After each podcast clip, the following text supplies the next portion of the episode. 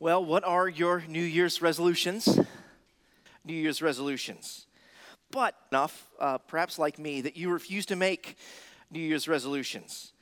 But what if you made New Year's resolutions and, and hear me out, and you actually accomplished them? Uh, what if you received the goal? What would happen if you received the goal of your resolutions? What we value. Our resolutions can reveal what we value. If you got your resolution, would your life be better just temporally? Or would it be better also eternally?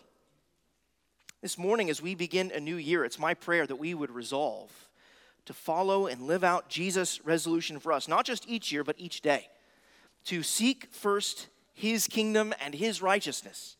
This is Jesus' New Year's resolution. Well, it really is everyday resolution for each one of us. And it's found, this resolution from Jesus is found, nestled in his famous Sermon on the Mount. Uh, if you haven't done so already, let me invite you to turn to that section of God's Word, Matthew chapter six, verses twenty-five to thirty-four. If you're using one of the Bibles provided, you can find the passage beginning on page eight hundred eleven. Now, as we begin to dive into this section of God's Word, we need to remember where it's situated. Right from the very beginning of Matthew's Gospel, Uh, it declares, this gospel declares that Jesus is the Christ, that he is the long-awaited Jewish Messiah and King that the Old Testament promised and pointed forward to. In chapters one and two, Matthew made clear that Jesus' purpose for coming was to save sinners. And then in chapters three and four, Matthew demonstrated that Jesus has the ability, the authority to save sinners because of his sinless character. And here in the Sermon on the Mount, in Matthew chapters five to seven, where we find Jesus giving this resolution, we see that Jesus is revealing his authority as the king of God's kingdom. He's teaching the nature of the kingdom and what disciples in his kingdom, how they live. And so as we consider just a small section of Jesus' Sermon on the Mount this morning, Uh, it's important for us to understand these things, that this Sermon on the Mount is all about the righteous king who has come to save the unrighteous and to call them on to righteousness. This is demonstrated even in our text. So skip down to verse thirty-three. We're going to look at verses twenty-five to thirty-four, but look at verse thirty-three and notice what Jesus says here. He says, "But seek first the kingdom of God and his righteousness, and all these things will be added to you." Now, as I've made clear, what I want to argue with you today, politely argue with, by the way, I want to argue with you today, is that this is Jesus' New Year's resolution for you. It's actually, again, his everyday resolution. Let's go ahead and read the whole passage now. Follow along as I read verses twenty-five to thirty-four of Matthew chapter six. Do you see there? Verse twenty-five, Jesus says, "Therefore, I tell you, do not be anxious about your life, what you will eat or what you will drink, nor about your body, what you will put on. Is not life more than food, and the body more than clothing? Look at the birds of the air. They neither sow nor reap nor gather into barns, and yet your heavenly Father feeds them. Are you not of more value than they? And which of you, by being anxious, can add a single hour to his span of life? And why are you anxious about clothing?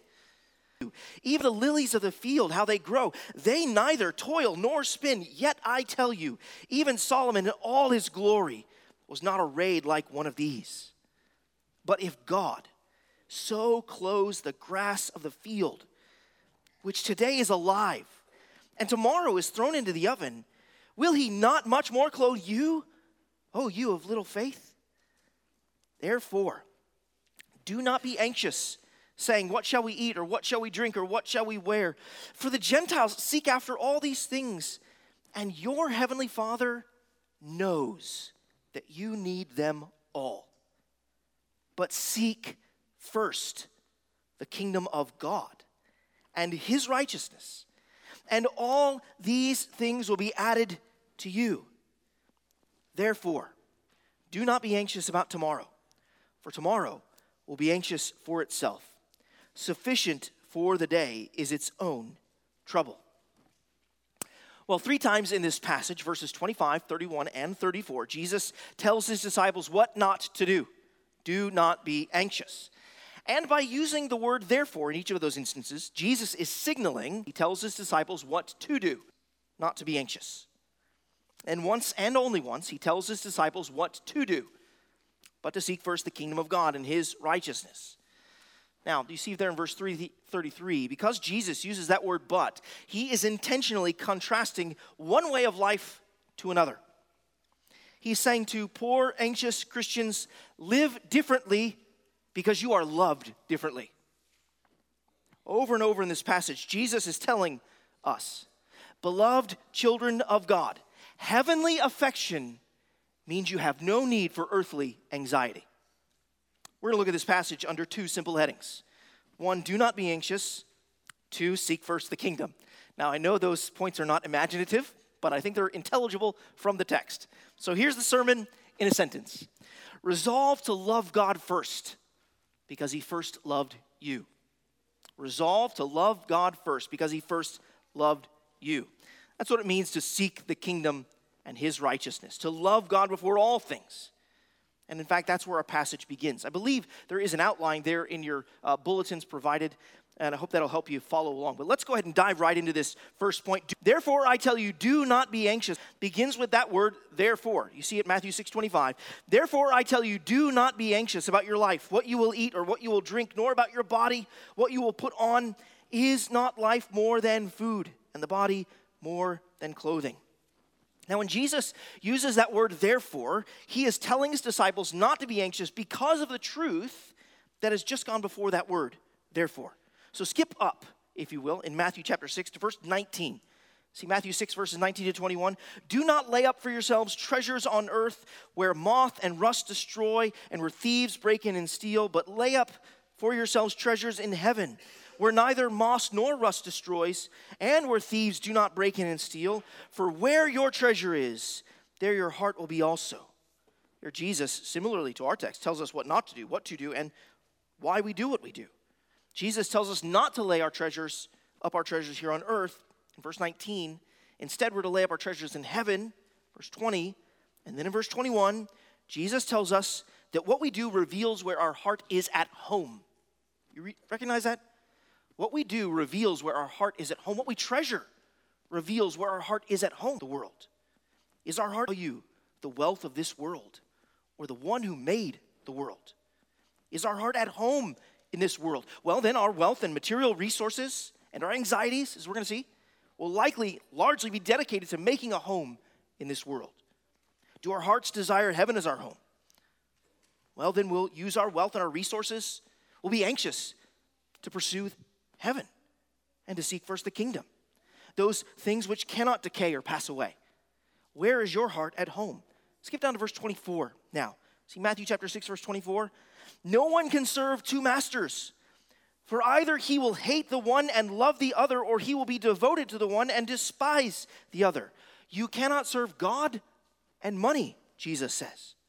So through this, therefore, that begins our text, verse twenty-five, Jesus is saying, look, since you cannot serve God and money, since you can only serve one of them, do not be anxious about the material, the stuff that money can buy, but not secure. I mean, do we recognize that? Money can buy a lot of things, but not keep it safe and secure. Only the maker can. Serve the maker who can secure your to him. Serve God and leave the worries of the world to him. In fact, Jesus gives us seven reasons to not be anxious in our text, and instead to leave the worries of the world to the maker of the world. You see the first reason there in verse twenty-five, reason not to be anxious. Do not be anxious because life is more than material. That's essentially what Jesus says. Perhaps Jesus is speaking to kind of the inner fears of his disciples, those sitting around him listening, thinking, okay, if I can really only serve one master, and you're telling me to serve the maker and not money, then how will I provide for my material needs? What about providing for my family? How can I even survive if I don't think first of my material needs? Do you see how that one can make somebody anxious? And that word for anxiety in our text carries with it the idea of distracted cares and concerns. Think about like constantly looking away from what you're supposed to be focused on because of another concern. You need to keep your eyes fixed on the road. Forget that your phone is buzzing or dinging or whatever it's doing in the car. Please keep your eyes on the road. But that's what anxiety is. It's distracted about other lesser things. I wonder if you can also see how the apparent practice of pst, can also be a co- apparent practice of prudence, looking to our daily needs first, can also be a cover for the pursuit of the world. Is not, it's not out of the realm of possibility that underneath the pursuit of our material needs, in the guise of prudence, is the pursuit of the world. And as we look at this text, I don't think we can leave that out of Jesus' view, especially with regard to what he's just said about money. Jesus is challenging us to discard the pursuit of money and to devote ourselves to God. Whatever the case may be, whether it's a genuine anxiety welling up or a cover using prudence, anxiety at least tends to make us look everywhere else but to the one we should be looking to. Anxiety makes us look to money or to me, to ourselves, to alleviate our concerns. But anxiety should make us look to the Maker. That's what Jesus is urging us to do. The Maker has given you life. That's something more fundamental than food. The Maker has given you a body. That's something more fundamental than the clothing that goes on it. Food goes into the body and the clothing goes onto the body. And since God has given you the greater things, will he not also give you the lesser things like food and clothing? In a certain sense, Jesus' answer is life is more than material needs. And notice that Jesus doesn't dismiss material needs. He doesn't say material needs don't matter. He doesn't say we don't need food to live. He doesn't say we don't need clothing for our bodies. You do. Uh, thank you for all coming dressed this morning. And you're welcome, by the way.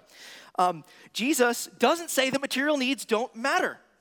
What Jesus says is this: life is more than material needs. Uh, do you want to know why you should serve the Maker and not money or material needs? Because they're not ultimate or all there is. You have spiritual needs too, and those can only be met by serving the Maker. In fact, part of what Jesus is saying is that the Maker, the Maker will meet your material needs. There's a reason why you don't need to worry about them. The Maker will worry about them for you. He will meet them. He supplies those who serve him. Why? Because you're more beloved than the birds. Did you see that in verse twenty-six? That's Jesus' next reason. Don't be anxious because you are more beloved than the birds. Look at the birds of the air. They neither sow nor reap nor gather into the barns, and yet your heavenly Father feeds them. Are you not of more that God loves us or cares about us? You know, when we're anxious, we often doubt that God loves us or cares about us or cares about the situation we, we find ourselves in. But Jesus is saying he does love us. He does care about us, and in a special way. And when Jesus says that the birds neither sow nor reap nor gather into the barns, he is saying that they're not storing up their treasures on earth. They're not trusting in their own wise planning and saving to feed themselves. They're not trusting in themselves to secure or to solve their own food insecurity. They're eating richly from your heavenly Father's provision. He is the source of their sustenance. He will be the source of your sustenance. After all, he is, as Jesus says there in verse twenty-six, your heavenly Father. If imperfect heavenly fathers make sure their children do not go hungry, then won't your perfect heavenly Father make sure you are fed? If your heavenly Father is so generous to care for his creation in general, like the birds, then won't he care for those whom he has brought into his, the way that Jesus is speaking of God as your. Now, here's the thing. The way that Jesus is speaking of God as your heavenly Father doesn't apply actually to everyone on earth. I think there's a, a sense in which it is true that God is the Father of all mankind. But in this Sermon on the Mount, Jesus is especially speaking to his disciples. You could go to the beginning of the sermon to see that. They've sat down and listened to him teach. He's especially speaking about his disciples, those who love him and follow him and who've been invited into God's family. It's true that God is the Father of all in a general sense, but he is especially the Father of those who trust in his Son and the salvation that Jesus secured to such as believe in him. In sixteen ninety-two, the Puritan minister Thomas Watson published his book, A Body of Practical Divinity. Uh, there, Watson wrote, "See the amazing goodness of God, that he is pleased to enter into the sweet relation of a father to us. He, that when we were enemies and our hearts, but mercy in being our father. That when we were enemies and our hearts stood out as garrisons against God, he his name and put his image upon us and bestow a kingdom of glory." Washly a child of mercy is this. Is that you? Are you especially a child of God? One who's been your heavenly Father God. If you have trusted in Jesus for your salvation, then God is your heavenly Father. And Jesus, then he will also feed you. If he shows love to the birds, then how work we do. After all, the, the birds work, don't they? They go and they get their food day by day. Now, this doesn't mean that we don't have to work. We do. What it means is that we don't have to worry. We can trust our needs. Just as he met the daily needs of the birds, so he will give you daily bread. And if his eye is on the sparrow, then you know that he watches over you. If he watches over you and meets your needs, then friend, you're wasting your time worrying. Do you see that? Do not be anxious, because it's verse twenty-seven. We learn the third reason for why we should not be anxious. Do not be anxious, because it's a waste of time. I mean, Jesus, he asks a rhetorical but penetrating question, doesn't he? And which of you, by being anxious, can add a single hour to his span of life? I mean, when you're anxious, ask yourself this question from Jesus. Ask yourself, will my anxiety add to my life? Will this anxiety lengthen my life or steal seconds away from my life? The anxious are often paralyzed, and rather than add time, they lose time. It is unproductive to be anxious. So what do we do when we're anxious? Well, Jesus tells us there in verse thirty-three, doesn't he? Seek the kingdom and his righteousness. Go to the God who loves you and cares about you. We could put that pursuit in the words of Psalm fifty-five, verse twenty-two, where we read, "Cast your burdens on the Lord and he will sustain you." Or First Peter five, seven says it like this, "Casting all your anxieties on him because he cares for you." Or Paul in Philippians chapter four, verse six says, "Do not be anxious about anything, but in everything, by prayer and petition and by supplication with thanksgiving, let your requests be made known to God." Beloved, don't spend your time being anxious. Spend it going to the Lord in prayer. Carrying everything to him is not time wasted, it's time well spent.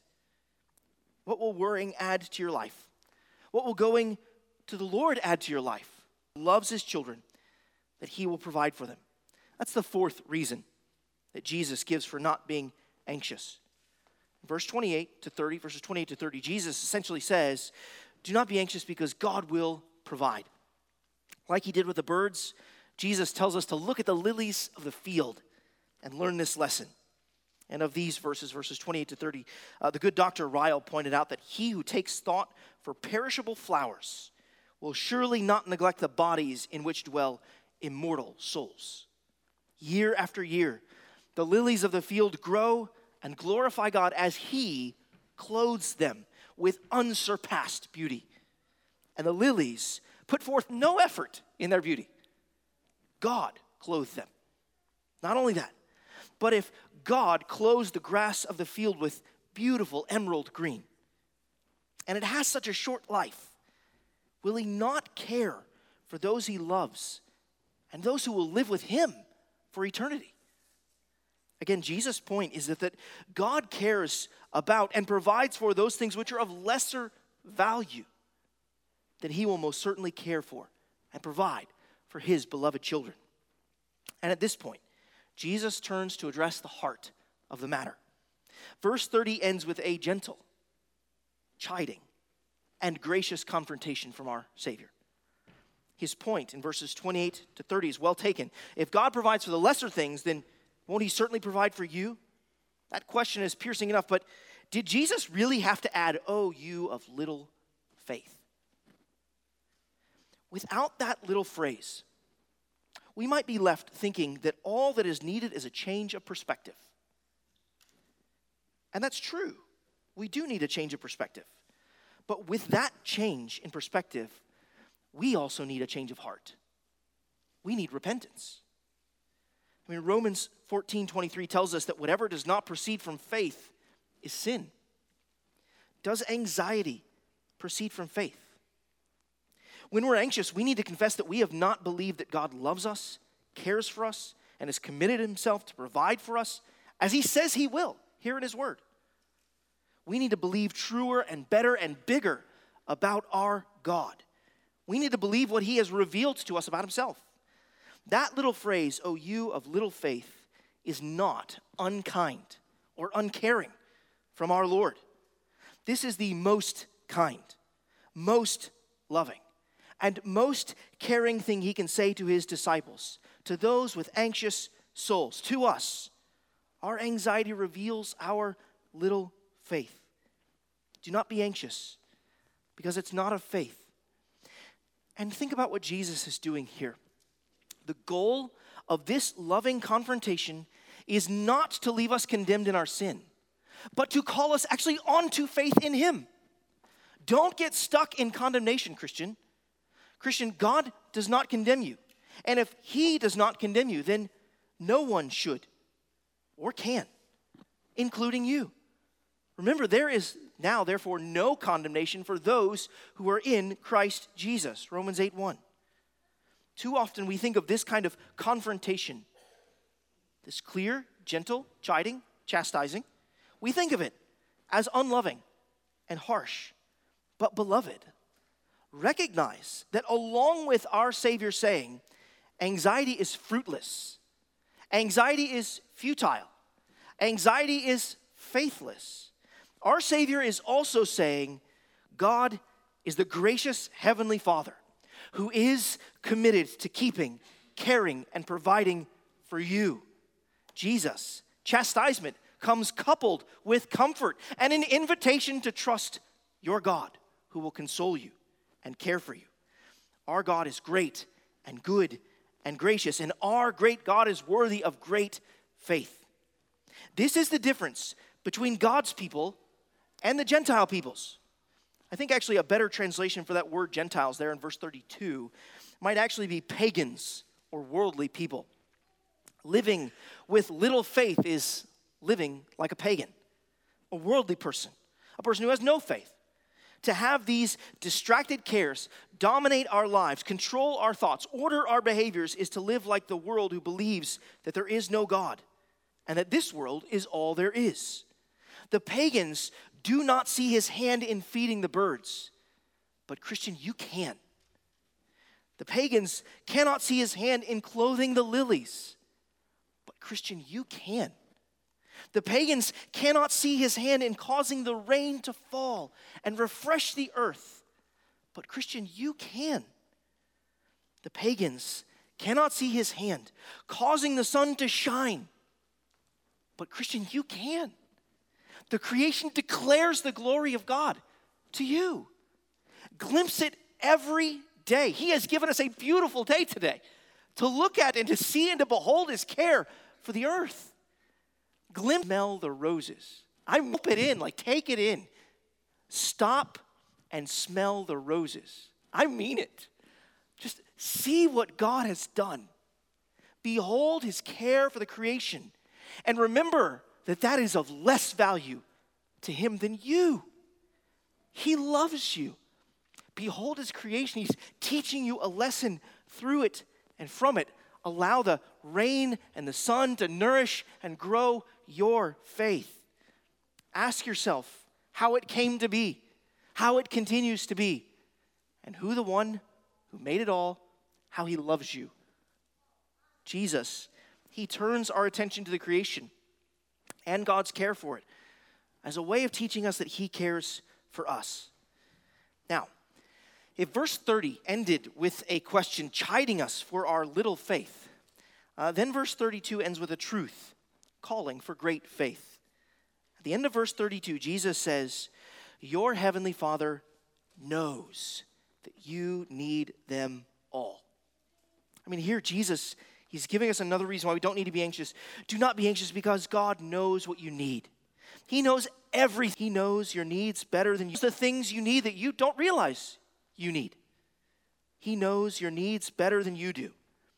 And look at the truth that Jesus ushers in again to encourage our faith in God.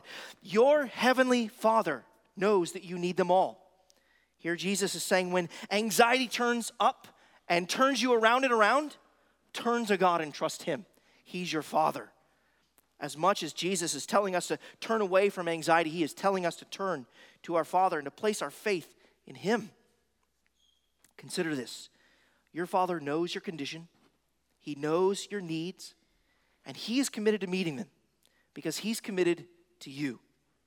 If he gave you bread and breath today, he has shown you grace on this day. He has met your needs this day. And there's still something more that we should see in our daily provisions and our Father's daily providence to meet our needs. We should see God's faithfulness to give us what we need. I mean, think about it. You've started a new year. I don't know when your birthday falls. Some of you, it falls on today, and you should say happy birthday to that person. But how many days have you been alive on this earth? How many days? And the Lord has given you daily bread and met your needs more than three thousand days. You've seen more than three thousand practical examples of the Lord's faithfulness in years. Then the Lord has given you daily bread for more than seven thousand days. You've seen more than, if you've been alive for forty years, the Lord's of the Lord's faithfulness and love to you in your life. If you've been alive for forty years, the Lord's given you daily bread for more than fourteen thousand days. You've seen more than fourteen thousand practical sixty years. Then the Lord has given you daily bread for more than twenty-one thousand days. Faithfulness in your life. I could keep going, but you get the point. God has provided you bread each day. And that he has sustained your life thus far should tell you something about his faithfulness and love. He does not sending his care to them. He can be his children bread of meeting their material needs, of extending his care to them. He can be trusted, and you should trust him. Now, there's one final reason that I want to point out to you right now that Jesus says not to be anxious. We find it there in verse thirty-four.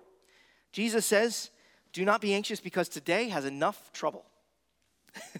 Anxiety, it tends to look toward future events and circumstances, right? When we, but anxiety is often something we usually have to deal with it and address it right there in that moment. But anxiety is often forward trouble. Don't add to it, in which Jesus is saying, uh, look, your day is already full of trouble. Don't add to it by fruitless, futile, and faithless fretting.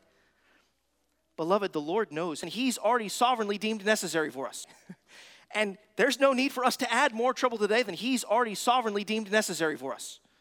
Use the strength and the energy that you have for today, that he's given to you, to deal with today's troubles.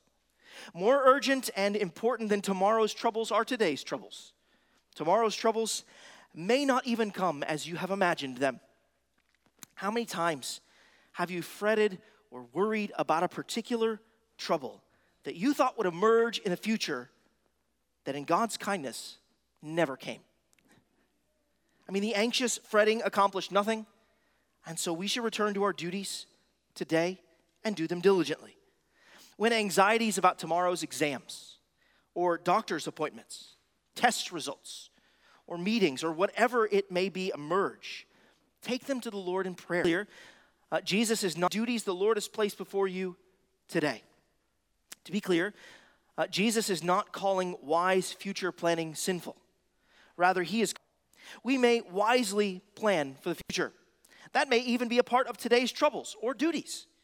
Still, any prudent planning for the future, which discounts God's providential prerogative, does not recognize that we may plan, but the Lord directs our steps, and that the Lord has ultimate control. And he's in ultimate control. And we can trust him. All in all, our Savior is calling us to live differently today because we're loved differently and have been from before time began. Jesus is calling us to dispose of our earthly anxieties because we have a heavenly Father who's devoted to us. He made us. He loves us. He's numbered our days. He provides for us. He's faithful to us. He knows our needs. He knows how much trouble we can take today. This is why we should live differently, because we're loved differently. We should love God first and foremost, because he has loved us first. The call to live a different life has been implicit throughout most of the verses, of our passage.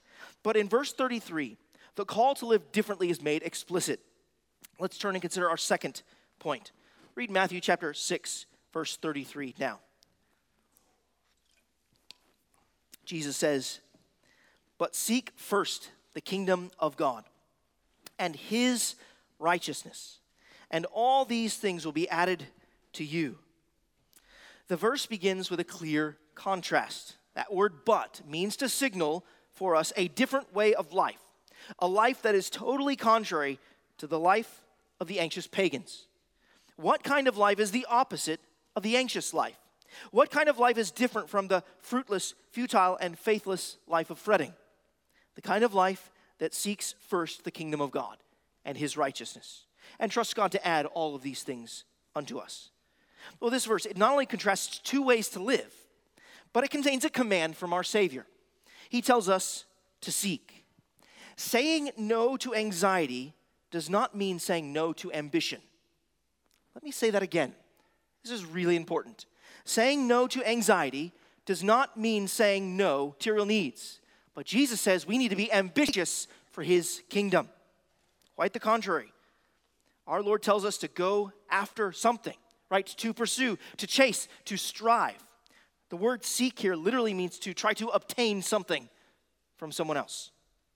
Jesus has an agenda for you this year, this day, and every day of your life. Jesus wants you to seek his kingdom and his righteousness, and to keep on seeking it. Jesus wants you to be ambitious for him and his kingdom, and he wants you to do it first. Did you notice that? Now, uh, biblical commentators and scholars are quick to rush in and say things like this. First does not here mean first in time, but of first importance. The kingdom is not one of among many competing aims for the disciples, but that which comes first of all. That's a quote from a faithful commentator, and which in the main I think is right. First does not here mean first in time, but of first importance. That's true, and yet I want to urge you to consider that those things which we tackle and take on first in time often reveal, make the kingdom the first to us, at least in the moment. Make the kingdom the first thing you give your thoughts, time, talent, and treasure too. I, I kind of want to tell you, kingdom, not just your kingdom first, and seek it actually first in time. Make the pursuit of God's kingdom not just your first aim, your first priority, but first on your daily agenda. Care for your soul before the day is given over to the cares of this world. Make the kingdom the first thing you give your thoughts to. Now, I'm not saying that you have to start reading your Bible and praying before you get up and have your cup of coffee and morning shower. Uh, I think that when you read your Bible and pray, the Lord means for you to be awake and attentive and engaging with him. So if you need a cup of coffee and a morning shower before you begin your time of Bible reading and prayer this year, that is fine. You know how easy it is, though, to dive into the day, and before you know it, the day is gone and you're exhausted. I do not make it a law. This is not law's law. I do not make it a law, but there is wisdom in seeking the kingdom first in order of time, even in your day. I'm not trying to go that you consider that your day begins with seeking the kingdom first, whatever time that might be. But beloved, before you seek that paycheck, seek that kingdom that is not of this world. Before you seek the news, seek the good news. Before you seek to honor your earthly boss, seek to honor your heavenly one. Throw your mind back to the Lord's Prayer, which was near the beginning of Matthew chapter six. Have you ever noticed that the first petitions are entirely focused upon God? Our Father, who art in heaven, hallowed be your name. Your kingdom come, your will be done on earth as it is in heaven. And then what? Then it's give us this day our daily bread. Before you are tempted to build your kingdom on earth, seek to build the kingdom of heaven.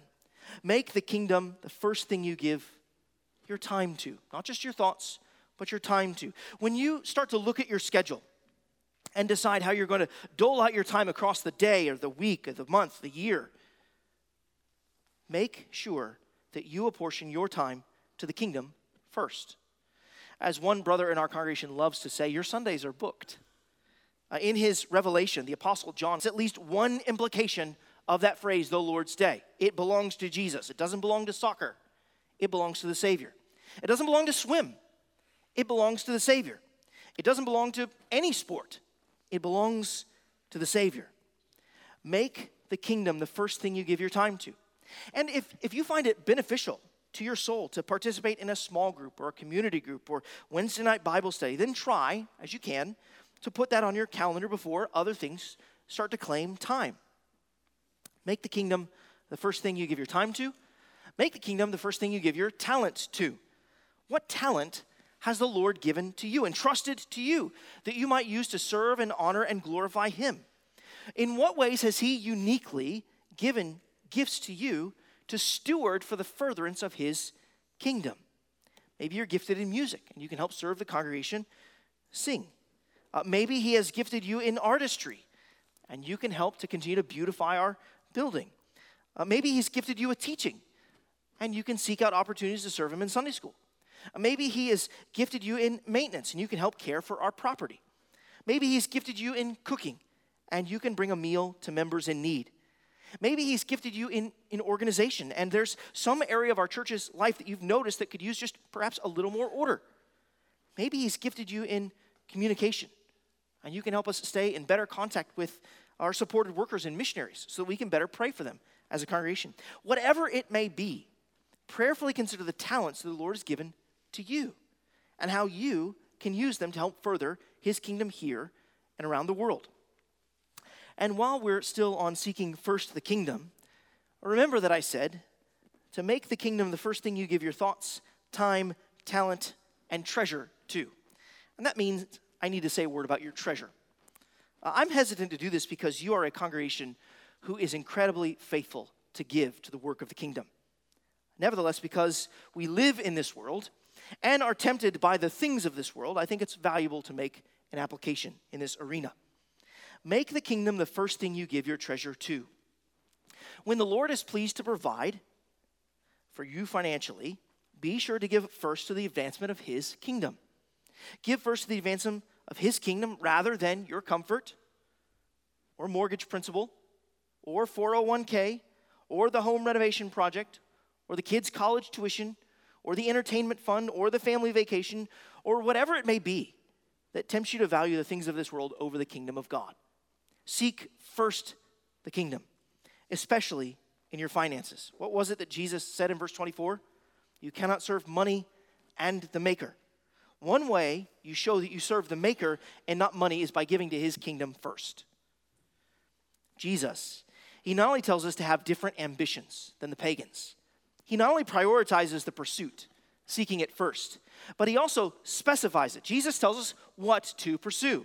He tells us to pursue His kingdom. If the pagans seek the world first, then Jesus' disciples are to seek His kingdom first. He tells us to seek the kingdom of God and His righteousness. I love the way that Matthew Henry puts it. He says that heaven is our end and holiness is our way. Heaven is our end and holiness is our way. Beloved, Jesus has inaugurated His kingdom. His redemptive rule and reign has begun, and His realm is nothing less than heaven and earth. The totality of Jesus' kingdom has not yet been come under the reign of the King, as they. To seek the kingdom of God means that we come under the reign of the King as His saved subjects who trust in His righteousness and seek to further and advance upon the King. So, friends, you see, the kingdom of God is entirely focused upon the King. So, friend, if you're here this morning, you're not a believer and follower of the Lord Jesus Christ, of King Jesus, then I want to invite you to seek His kingdom by seeking salvation in Him. You know that you have sinned against God.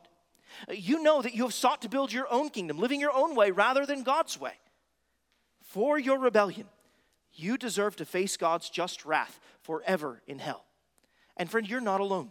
We have all sinned and fallen short of the glory of God. We've all attempted to build our own kingdoms. But the good news of the Bible is, is that God has offered salvation in His Son. He has not only provided for the needs of sinners like you, providing food and bread through His creation, but he has also provided for our salvation. His creation is a great gift, but his Son, the Lord Jesus Christ, is an even greater gift. Jesus, he lived a sinless life of righteousness. He perfectly served God, the Heavenly Father. He lived a sinless life on the cross, and he died on the cross in the place of sinners. He offered his life as a substitute and a sacrifice to pay the debt of our sin. And three days after our death, after his death, God raised him from the dead, vindicating him and proving to us all that in him is eternal life. Jesus, he ascended to his throne. He rules and reigns in heaven as king, and he promises that one day he will consummate his kingdom. And friend, Jesus invites you to become his servant and his subject in his kingdom by turning from your sin and by trusting in him for salvation, by trusting and believing that he lived for you and that he died for you and that he was raised from the grave for the forgiveness of your sins. Friend, if you would seek the kingdom of God, you must seek forgiveness from the King. And Jesus is eager and ready to forgive. Go to him now. Do not delay. Trust him today. And if you want to know more about what it means to seek the King for salvation and entrance into his kingdom, please come and find me at the door after the service. I'd love to talk to you about this good news, about what it means to be a subject and a servant, the kingdom of God first. And Christian, I want to urge you to seek the kingdom of God first. This year, brother or sister, how can you seek the kingdom of God in the lives of the neighbors around you? How can you seek the kingdom of God in the lives of coworkers or family members or friends? How can you seek the kingdom of God, the redemptive rule of Jesus, in the lives of others? Let me suggest to you three ways. Pray for them. Pray for these loved ones. Pray for friends and family members and neighbors and coworkers. Put them on your prayer list and pray for them. Plead with them. Open the Bible to them. Read the scripture to them. And plead with them to believe in Jesus. And provide them with a faithful witness to Jesus. Not just in lip, in pleading with them, but also in life. Notice what Jesus says in verse thirty-three. He says not only to seek the kingdom of God, but also and his righteousness. This year, beloved, go hard after holiness. Remember that you live as a citizen of heaven. Let God's will in heaven be done on earth and be done righteousness. Seek the strength and grace of the Holy Spirit. Say no to sin and say yes to his righteousness. Seek the kingdom and seek to live out the righteousness of our King. Worship the Maker and leave the word promise there in verse. That is much of what Jesus has been saying. But what should we make of that promise there in verse thirty-three at the end of it? Do you see it? All these things will be added to you.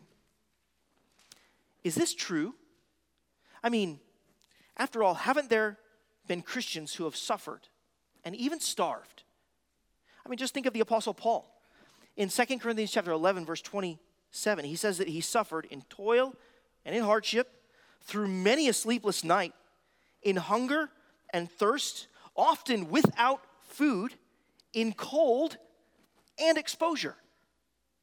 Aren't those the very things that Jesus promised that God would add to those who seek the kingdom? I mean, wasn't that what Paul was doing in all of his pursuits? Given that Paul was in hunger and in thirst, often without food, he says, in cold and exposure. Jesus can't be promising that if we seek first his kingdom. Yes, he can. Can he? Yes, he can. God will provide for our needs. This is what he has promised. Paul had what he needed, even when he was in hunger and thirst, often without food and cold and exposure. He was able to write after that experience to testify to God's faithfulness to the Corinthians. God sustained him through it.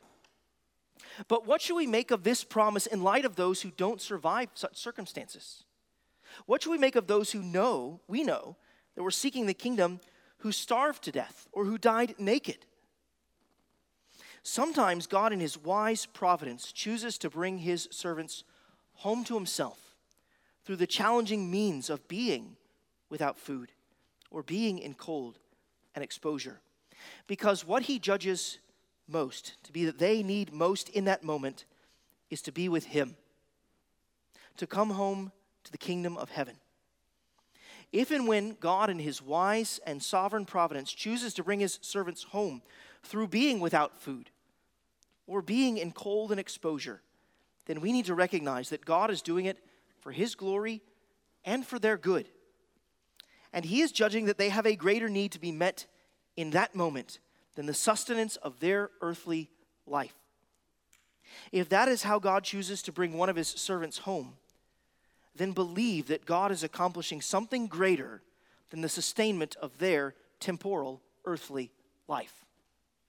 After all, didn't the King of the kingdom himself endure such trials too? Didn't the one who uttered these very words go through similar trials? Didn't he, our Lord Jesus, have no place to rest his head? Didn't he go without food? So much so that his family worried over his mental and physical health. Didn't the troubles of tomorrow, his death in the distance, threaten to creep into his today and ang- make him anxious about tomorrow? Didn't he die without clothing? Didn't the one who sought and served the kingdom of God his whole life long die in naked, nakedness and exposure? He did. And God was accomplishing something greater than the sustainment of his physical life. He was accomplishing. You see, when Jesus says kingdom for all of those who would trust in him as king.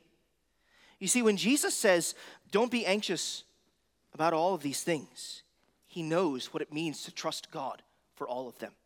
And as long as God chooses to foresee we need, at every moment we need it.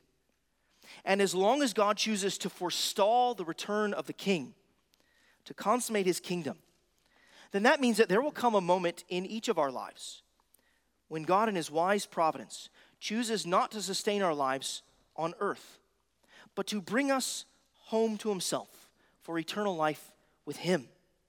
And just as we don't need to be anxious about each and every day, we don't need to be anxious about that day, the day of our death.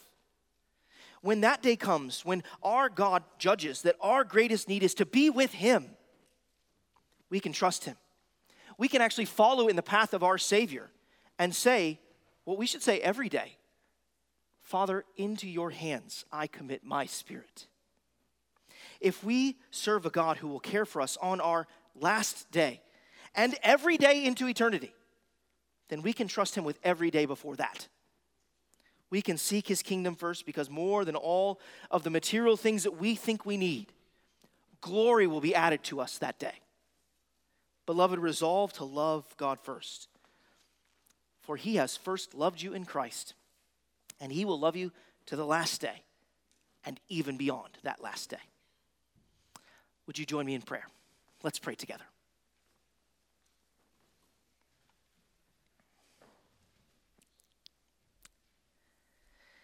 Heavenly Father, we give you thanks that you so love us, that you testify to your love for us every day in the creation as you feed the birds and clothe the lilies of the field.